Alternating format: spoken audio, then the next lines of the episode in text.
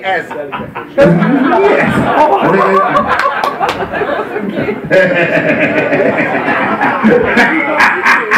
Kurva jó ez a kép.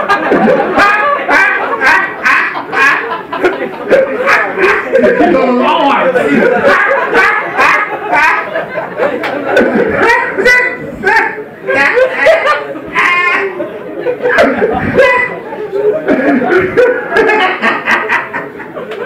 Bocs, azt nem írom alá most, nem volt? Jaj. Szóval...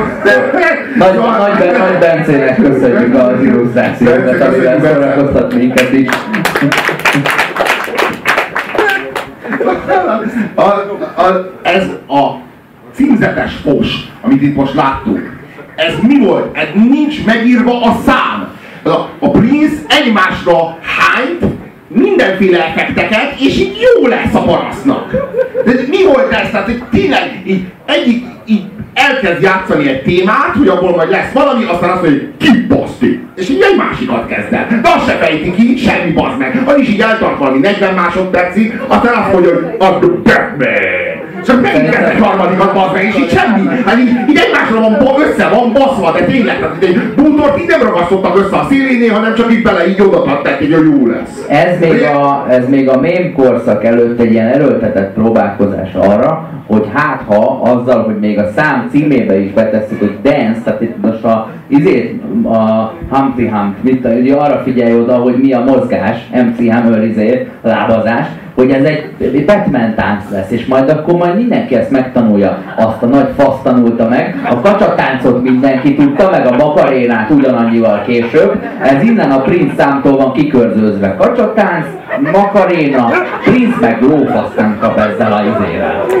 É, és vegyük észre, hogy ugyanazok az előadók szerepelnek itt a szarszámmal, akik a valaha volt 50 legnagyobb király előadók között említésre méltató, ö, méltónak találtattak.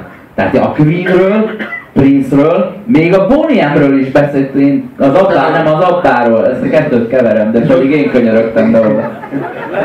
És, és most elárul, elárulok két tippot is.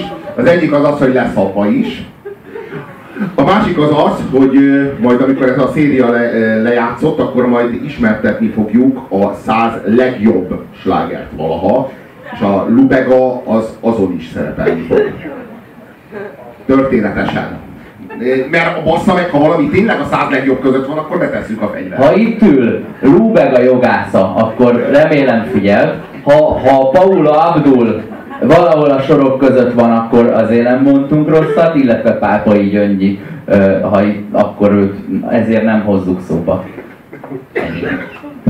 Jó, jó, lépjünk tovább, mert van hova, úristen, a szarba bele.